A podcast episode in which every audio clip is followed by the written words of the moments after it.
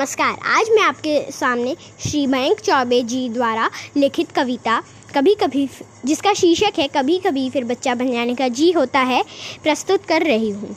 कभी कभी फिर बच्चा बन जाने का जी होता है, बाग से तोड़कर कच्ची अमियाँ खाने का जी होता है भरी दोपहरी मित्रों के साथ क्रिकेट खेलने का जी होता है।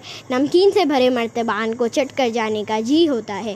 कभी कभी फिर बच्चा बन जाने का जी होता है। बाग से तोड़कर कच्ची अमियाँ खाने का जी होता है। नमक अजवाइन वाले पराठे की याद आ गई।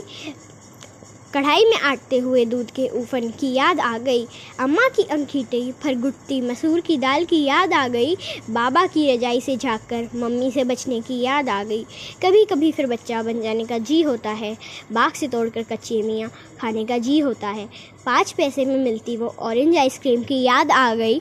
निरंजन के ठेले पर बिकते छोले और मूंग दाल की याद आ गई। कमल के छत्ते और कमल ककड़ी की सब्ज़ी की याद आ गई। वो मुँह उठा बुआ के घर भाग जाने की याद आ गई। कभी कभी फिर बच्चा बन जाने का जी होता है। बाग से तोड़कर कच्ची अमियाँ खाने का जी होता है। यादें हैं यादों का क्या? बस आ ही जाती है। आकर बचपन याद दिला ही जाती है। अब न तो वो बचपन रहा, न अम्मा बाबा का वो कर क्या रख नहीं सकते हम, यह सब सहेज कर कभी कभी फिर बच्चा बन जाने का जी होता है। नमस्कार।